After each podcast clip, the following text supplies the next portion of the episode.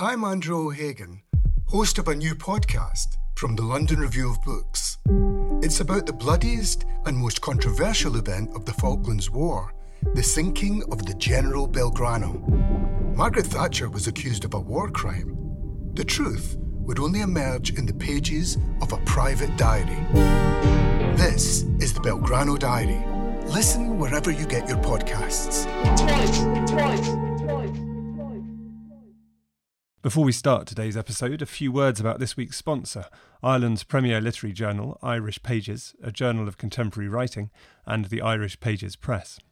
Founded in 2002 and edited by Chris Agee and Kathleen Jamie, Scotland's Makar, or National Poet Laureate, Irish Pages combines a large general readership with outstanding writing from Ireland and overseas, featuring many of the same writers found in the pages of the LRB.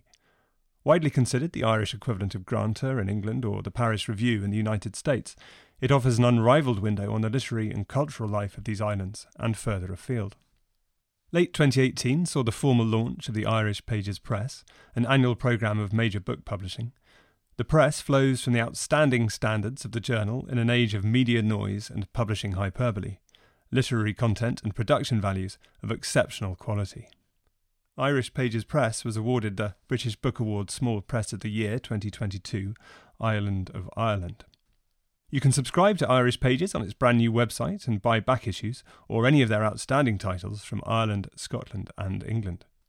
Ideal Christmas gifts include the celebrated hardback reprint Irish Pages, the classic Heaney issue, and an elegant week to view diary, the 2024 Irish Pages Literary Diary. Listen to the Irish Pages podcast and order now at www.irishpages.org.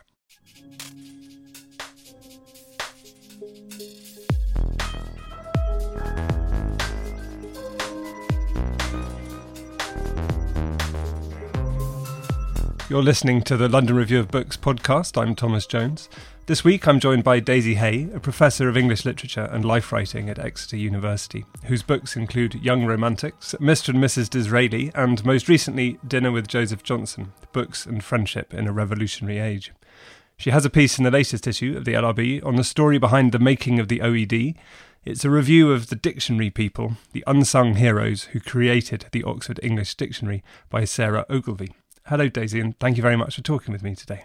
Thank you for having me. So, the Oxford English Dictionary, the OED, is one of those things that it's possible, if you don't really think about it, to imagine it's always existed somehow. But uh, of course, it hasn't. The first edition was created from scratch over many decades by a vast number of people, mostly in the second half of the 19th century and mostly under the editorship of James Murray. So, how did it come about, and how did Murray come to take charge of the project?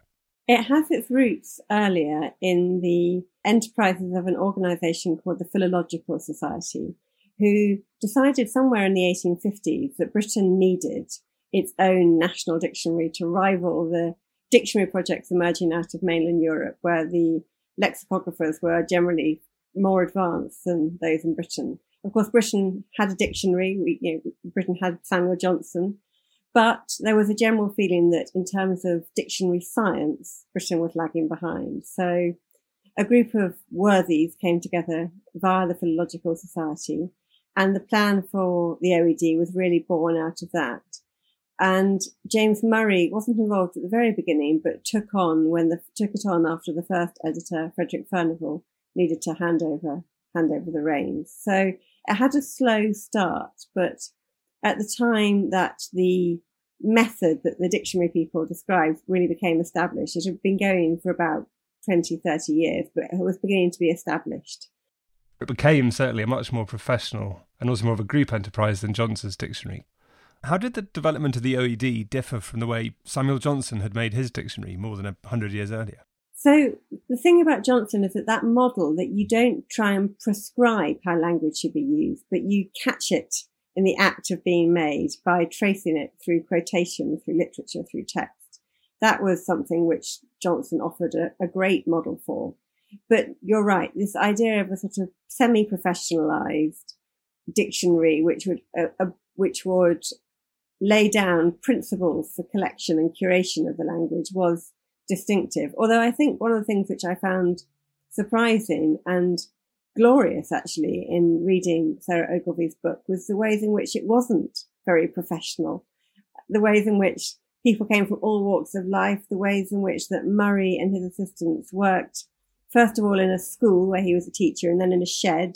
So there are all sorts about all sorts of things about it which were unexpected given we might think of it as a kind of grand, stable Victorian project. The previous editor, Furnivall had to hand it over to Murray. And is that because it he, he wasn't really getting anywhere? Or was there. The project had definitely run into the ground. And the, when the paperwork arrived with Murray, what he had was reams of sort of misfiled quotations and these sacks and sacks of paper, which included apparently several dead rats and the sort of dust and debris of this failed enterprise or an enterprise which just had never got off the ground. So there was this huge job to be done in the first years that Murray was at the helm in sorting through the the layers of material that had already been gathered but not really sorted. You mentioned already that he he worked in a in a in a shed, a corrugated iron shed, which was known rather grandly as the scriptorium. And obviously he had editorial help there, but the, the unsung heroes of Sarah Ogilvie's title are these people known as readers or, or volunteers who who sent in instances and examples of, of words in need of definition. So that, yeah, these unsung heroes, how how were they recruited and, and who were they? That's right. And I, I guess that that story that the OED was put together by people who filled in slips is probably quite well known. But what Sarah Ogilvie has done is work out who they were. Uh, they were recruited, first of all, through advertisements placed in newspapers in Britain and America, via library societies and learned societies. And they really did come from all over the Anglophone world. And the premise of the dictionary people is that when she was working for the OED as a lexicographer, shortly before she left, Sarah Ogilvie found the address book that Murray had used to keep a note of all the contributors in a in a basement in one of those kind of moments of archival treasure finding. And she's she's used it as her source text. And what she's discovered was is that these people, these readers, really did come from an astonishingly broad number of different kinds of backgrounds. They weren't all lawyers and, and clerics yeah, idling away, gentlemen like ours. They really were a very varied group. And that, I think, for me was a great revelation of reading both her book and then learning more about the dictionary. I mean, you talk about some of the more colourful characters. I don't know what the right word is really to um, um, who who contributed. Um, I mean, were there were there any people who particularly appealed to you as characters, as it were, when when reading the book?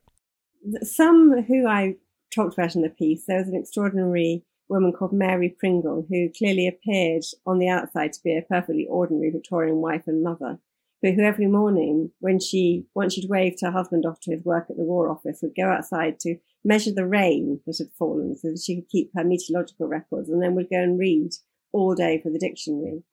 And I definitely was particularly drawn to the sheer number of clever women who clearly found reading for the dictionary to be the most unbelievably restorative outlet in lives which otherwise were totally stifling actually of any kind of intellectual enterprise.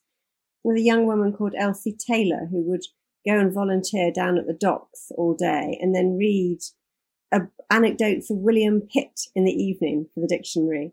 And you just have this sense of a mind desperate to be nourished and fulfilled in a way which has structure in the kind of way that as writers and as scholars we might take for granted, but which for her, the dictionary licensed because it was meaningful, purposeful work. It wasn't just reading for pleasure or for luxury. So I was very, very struck by the sheer number of women who found the model of the dictionary allowed a kind of entry to a world of letters in which they could also dictate their own reading, because that was one of the other things about Murray. He didn't tell people what to read. So in some ways, the choice of words and the choice of material is quite haphazard, and that can could, could cause them some problems when there just weren't enough people reading for words like the, for example. Um, but just very striking that his readers really were allowed to follow their own noses. So you can imagine the kind of vistas that opened up for particularly for women who otherwise had no institutional way that their reading would be recognised. There were lots of stories like that in this book, and I found them really moving. And how did they get hold of the reading material? Did Murray and his assistants did they send books out to people that they asked for, or would they go to I don't know if there was a lending library, or how how would they get the books? I think a mix. I think a mix. Murray clearly would send books out if people didn't have them, particularly if he needed particular volumes read. He would make requests. I guess someone like Elsie Taylor would also be reading in her father's collection that it licenses access to books which might be in the house, but not necessarily for particular constituencies in that house. But yes, lots of readers who spent hours in the British Museum or in equal in, in libraries and learning society libraries all over America, all over Britain. So a real mix, but it's certainly the case that you didn't have to have books to take part in this project. Did they have any form of reward? I mean, presumably they were volunteers, they weren't paid. They weren't paid. And in fact, there's one story in the book of Eleanor Marx who was desperate to earn some money by reading for the dictionary. And A, didn't do it very well. And B was, and there was no, there was no mechanism for her to be paid. That was not the model. They were acknowledged, but there is a moment towards the end of the book, possibly I'm skipping forward too much here, but during the grand dinner to mark the publica- the final publication in, in 1928 of the complete first edition, most of the readers weren't there. no women could be there because it was held at Goldsmiths Hall, who didn't allow women. But most of them would have had to listen in on the wireless. So there is a sort of strange dichotomy throughout this project between the people who made it and its sort of institutional status. And that came up again and again and again. And one of the things I found really revealing is that sense of how unstable a project this was actually for the first decades of its development. We might think of it as being like, you know, kind of another great Victorian infrastructure project, but actually it really wasn't. Um, a bit like Leslie Stephen's, um, Nick, sorry, a bit like Leslie Stephen's Dictionary of National Biography. Really the work of a passion project for a group of individuals. And it would be a real mistake, I think, to see it as somehow a product of the Victorian state or of Oxford University Press with all its might just because of its name. James Murray himself, up to a point, sort of embodied that, didn't he? Sort of that straddling of different worlds. And he may have become one, but at the beginning, certainly, he wasn't an establishment figure. Not at all, no. I mean, he, he, was, a, he was a Scot, a nonconformist Scot, left school at 14, no real formal education after that, but clearly extraordinarily well read but he had to fight for years for acceptance in Oxford. I mean, he didn't get fellowship an Oxford college for decades. Uh, he was excluded from sort of Oxford University life and ba- on the Banbury Road in his iron shed in the scriptorium with his assistants. Big fights with the delegates of Oxford University Press about the words which were suitable for inclusion, the words which weren't, about budget overruns. So this is a project made by those crowdsourced autodidacts, but it's sort of led by an autodidact too. And I think Murray was drawn to outsiders. He was drawn to people who fell between the cracks of institutional Victorian Britain.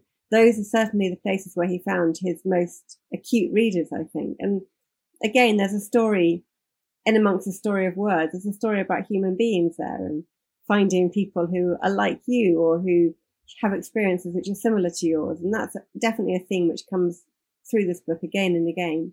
Although some of the outsiders who he who contributed were very much not like many other people. I mean, there's the famous Dr. William Chester Minor, who's the sort of the grisly subject of uh, Simon Winchester's book, The Surgeon of Crowthorne, who contributed more than 60,000 slips from his cell in Broadmoor. There certainly is, yes, and then who mutilated himself with the knife he'd been given to cut open the pages of books in a rather sensational manner. But there were lots of people. Sarah Ogilvie says she thinks that three murderers contributed to the OED, one of whom was probably guilty of cannibalism in extremis on a on an expedition. But there was also a young man called Eustace Bright who comes up in a chapter called J for Junkie, who was a former pupil of Murray's at Mill Hill, who trained as a doctor and graduated and all seemed very promising, but who began to experiment disastrously with chloroform and then with cocaine, both of which he was able to access through his work at the hospital and through pharmacies, both, of course, legal drugs in the 1880s and early 1890s. And he was found dead in a loo at a railway station in the early 1890s, cutting off a career which had both been very promising and in which he had sent Murray, his old teacher, medical words for the dictionary. So a real sense that, particularly for some of these people for whom the dictionary offered an outlet, a way of sort of breathing through words, of being able to read, these were also lives which were incredibly difficult. One contributor who went found spent time in an asylum because of overwork. Another who was described in the census as a lunatic and an imbecile, who contributed the most extraordinarily nuanced definitions and readings of words to do with the brain and aphasia. So a real, a, a, a real, uh, sorry, so a real meeting of people who were in some way marginalized and vulnerable, for whom therefore the dictionary offered much, but also whose lives were inherently quite risky as well. And there's questions of the of the medical words and, and excluded words. They, they come together. That you mentioned in your piece that appendicitis was famously not included in the volume of the first edition of the OED. Absolutely, which became a real problem because when Edward VII went, then went down with appendicitis and the coronation had to be postponed, the absence became rather noticeable. There's another very famous story that uh, Murray wrote the entry for arrival just after his daughter Rosfrith had been born while sitting at, at his wife's bedside. And this is a story which appears in, in Sarah Ogilvie's book, which has appeared before. But he says arrival, for example, of a new daughter. So that sense of the world of the body and the world of words meeting is something you find again and again. Yeah, that's amazing. That the um, the first thing that many children do when they first get hands on a dictionary is to is to look up the rude words. Yeah. See if they're there. Um, what, I mean, what was the what was the policy on swearing in the in the dictionary? It was pretty fraught. There, completeness had its limits. Some words just didn't make it in. Uh, one contributor submitted a definition for the word condom, but in an envelope sealed so that it wouldn't pollute the, the minds and morals of the scriptorium staff. And in fact, it was ultimately omitted.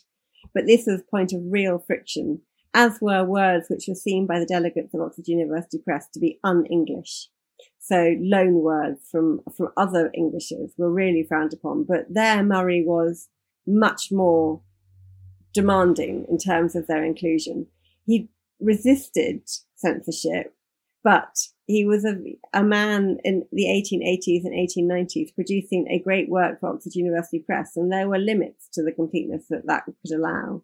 So, what, what was the process by which a word sort of published in an obscure, I don't know, 17th century text, for example, and then this text would be read by one of the, one of the readers who would think hmm, that's an interesting word, or that, and then they'd write it on one of these little slips of paper. I'm sort of trying to imagine the process here. Maybe you could talk us through. Yeah, absolutely. So it was surprisingly haphazard.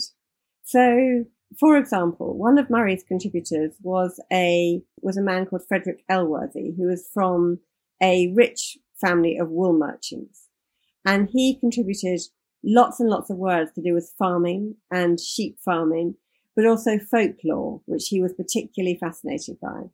And there's no doubt that there are words in the OED which are there because of him and him alone and his particular interests. So, for example, pharmacy in terms of the use of potions in divination or witchcraft, a folklore sense of the word phallus uh, as a symbol of generative power lots of other definitions which really only came from him. And so, for example, aeromancy, which is the movement of air in folklore. And Murray, unusually for Elworthy, made exceptions in that he would use quotations from Elworthy's letters in which Elworthy would explain the significance of particular farming languages. So he is possibly an extreme example, although fascinating because it really shows the extent to which it was the language of the people who made the dictionary which got into the dictionary. More broadly, though, contributors reading, say, Anecdotes of William Pitt, were told to read looking for words which struck them as rare, obsolete, new, peculiar, or used in a peculiar way. And to make a note of those readings. So they would do that. So, for example, one reader of Austen, Austen attracted some really wonderful women readers who were very acute, noted that she used the word spoilt to describe a spoilt child. rather than spoilt food or you know, spoilt baking or a spoilt afternoon.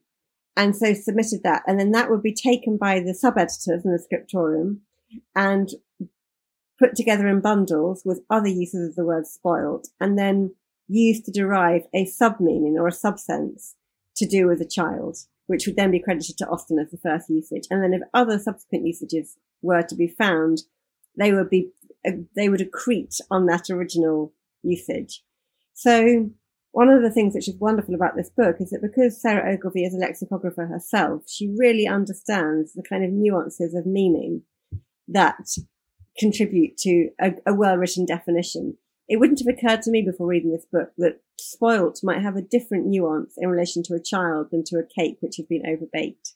But of course it does when you think about it. And it's also part of how that particular word evolves. So you do, that's the process which happened again and again. And then, so the readers would read, the sub editors would bundle, and then a kind of specialist group of volunteers would sort of sort through the bundles for Murray and for the definition writers in the scriptorium. And was it published in order from A to Z, as it were? I mean, did volume one, beginning with Aardvark, as it were, come out first, and the last one in 1928 was. Exactly, and which is why A, missing appendicitis was a bit of an issue in 1902 and 1903 because you know, that that was that that was that was acute. But of course, definitions weren't put together in order. So the scriptorium team would be working on A, for example, but definitions would be coming in all the time for other languages. So there's a kind of heroic quality to the idea of having to keep up with continuous production while also dealing with the influx of information from other the things you're not currently trying to publish. And that there is just a sort of thing about this whole project which is a bit giddying in terms of the number of contributors, the number of slips, the number of definitions, the number of books read, the degrees of budget overrun. It is a heroic endeavour, whichever way you look at it. I mean, the world had changed a huge amount in those 70 years, and the language had changed, and so. I, mean, I don't suppose how you, how you'd measure this without re- reading it from start to finish historically, but is the way. Can you see that those changes between the first volume and the last volume? It, does, does the first volume you can tell it's published in the 1870s, and the last one you can tell it's published in the 1920s? Is that difference there?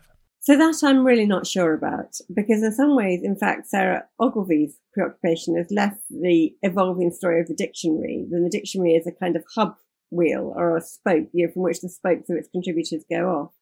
But it is clear that everyone involved is very aware of the fact that this is a project which is sort of building in its own redundancy all the time, that it can never outrun itself. And so you know, right now, the OED lexicographers are working on the third edition, which is why we get that annual parlour game of the words which are in and the words which are out. But of course, it has been rendered obsolete even in the act of its making. There was a slight narrative in 20th century histories of the dictionary that the mid 20th century editors of the second edition and subsequently the third edition were sort of heroic decolonizers of an imperial Victorian project and I'm just not sure that's quite right because actually there is a sense of language coming from all over the Anglophone world.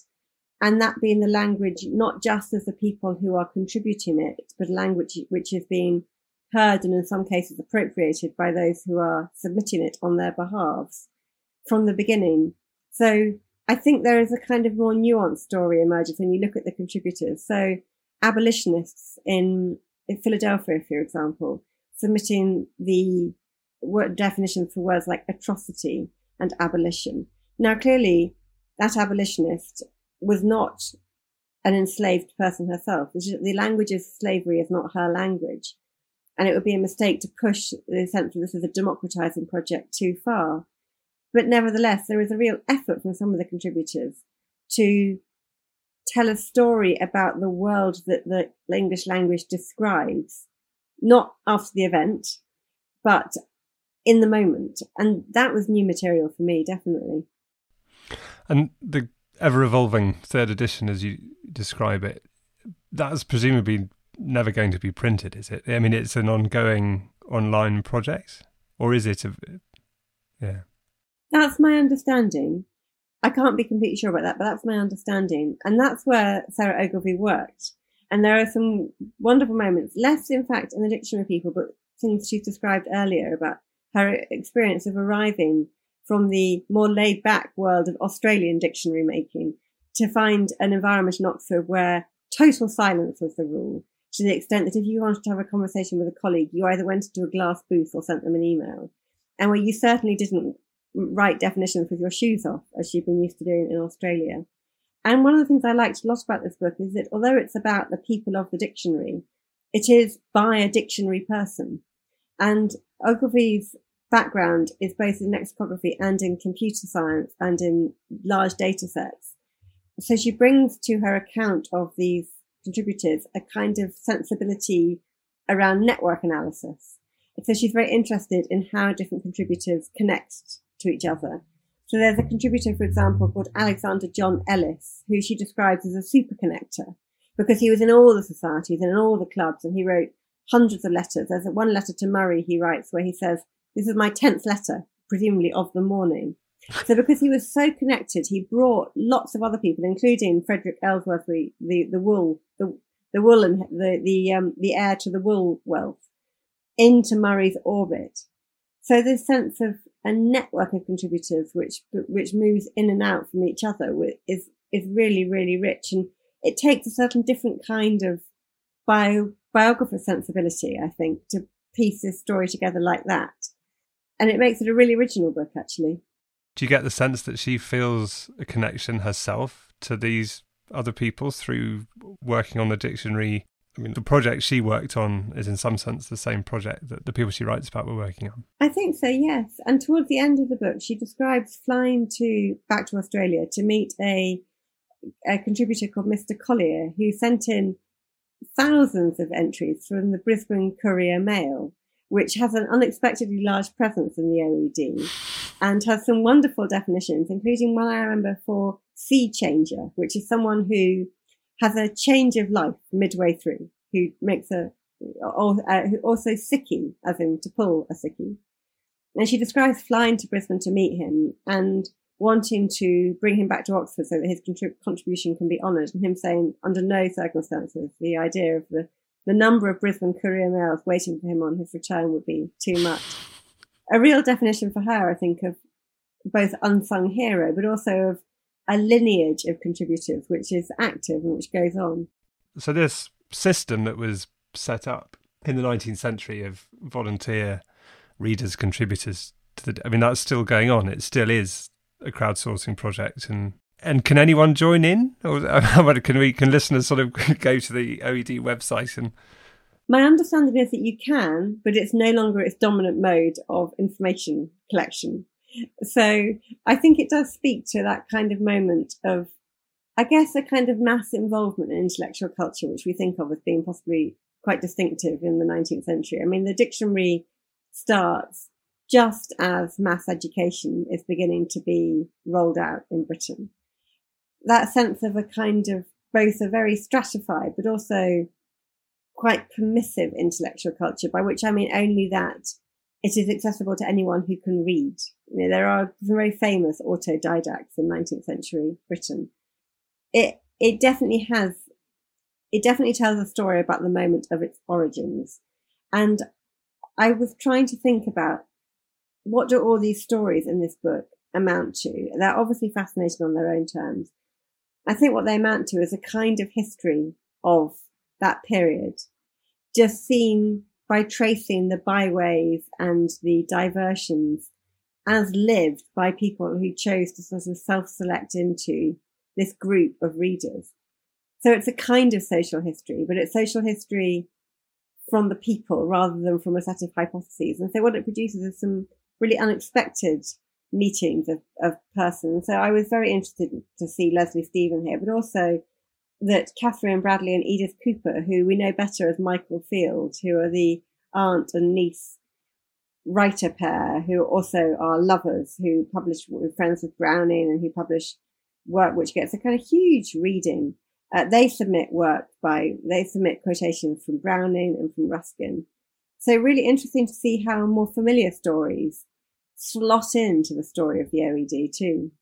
And would people try and submit their own poems, as it were, kind of slip them in, try and get their moment of fame by having their name next to a quotation in the dictionary, or were they more scrupulous than that? I didn't come across much of that. So Frederick Elworthy gets in in his letters, but that is quite rare. At one point, Murray writes to George Eliot to ask her to clarify how she's used particular meanings. And there's a, a I, I can't, I don't have the letter in front of me, but there is a very slight element of fan, fangirling from Murray as he writes to George Eliot, who he clearly respects hugely, asking very technical questions about her use of particular words. And she's obviously pleased to be included. It's very touching to see that Margaret Murray, who is a young woman in India, submits words which are Anglo-Indian. In later life became an archaeologist and her archaeological writings get quoted in the dictionary. So there's a nice symmetry there. But I didn't find examples of readers submitting their own work. And things like the complete works of Shakespeare, for example, did the amateurs get to read those, or were, were Chaucer and Shakespeare sent out to specialists? Absolutely. So there are definitely subsets of contributors who are tasked with a particular author. So the example that that Ogilvie gives is for Austen, who is read very seriously by about six women, and that that that pattern where particular authors are read in particular ways is definitely something that you see. Of course, with Shakespeare, it is the numbers are much larger. But then there are works which clearly are just passion projects of particular readers, which otherwise might just never have got in at all. And I guess you can say, well, the results must necessarily be incomplete, but in some ways they are, it's as complete a statement of the language as encoded in the canon or in every work ever published in English as you can possibly get. There is no, any version of completeness over and above that is going to be a chimera, isn't it? So in some ways, Murray had to be at peace with the fact that it was a partial system from the beginning. Yeah, I, re- I remember as a as an undergraduate, we were um, sent to look up words in the dictionary to trace their their history through through time, and one of the ones that we were told to look at was soon, which once meant now, but of course, it sort of it slips. And even the way I suppose the word now is now slipping that people can say, I'll do it now, meaning I'll I'll do it in a little while. And that sort of procrastination. I don't know, there seems something very human about that and also about I don't know, about the way the dictionary was made, except they did they did get it done and it is still slightly astonishing to and I I found myself thinking when I was working on the piece about about its technology. So when I was at school, I went to school every day past the postbox on the Banbury Road that had been put there by the Royal Mail to enable this huge amount of correspondence. And then when I went to university, there was great excitement because the OED became available on CD-ROM. So you could go to the college library and, and, and put in the CD-ROM and consult the OED without having to drag out the huge volumes. And now, of course, anyone with a login or an institutional login, in fact, anyone with anyone without a login can search for a word online, although you do need a login to get the more detail, to get the quotations.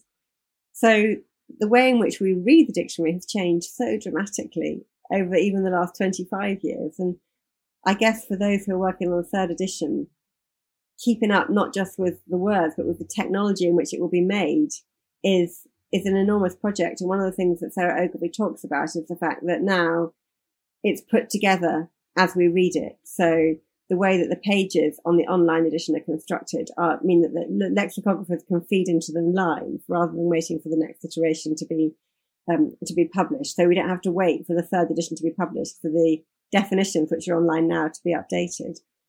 So there's a sense of the project as a kind of endlessly mutable form, which if you're interested in book history is really, really fascinating. Yeah, and it's true to the nature of language as well, isn't it? That that that the, I mean, as you, you said earlier, that the the idea that all you can do in a dictionary you take as a, a snapshot or a very long exposure in in terms of the OED of the language as it is, uh, as it has changed over time and as it has got to now, but recognizing that it will continue to change after this. Your dictionary has been published, but now it's almost as if the dictionary has, has even escaped that having to be a snapshot and it can continue to evolve and grow almost in real time with the language, as with those words, as you say, that get put in every year. And it's the kind of what are the words of the year. That's right. It's no longer it's no longer in aspic, Mm. representative of a particular moment, but it is sort of an ever evolving form.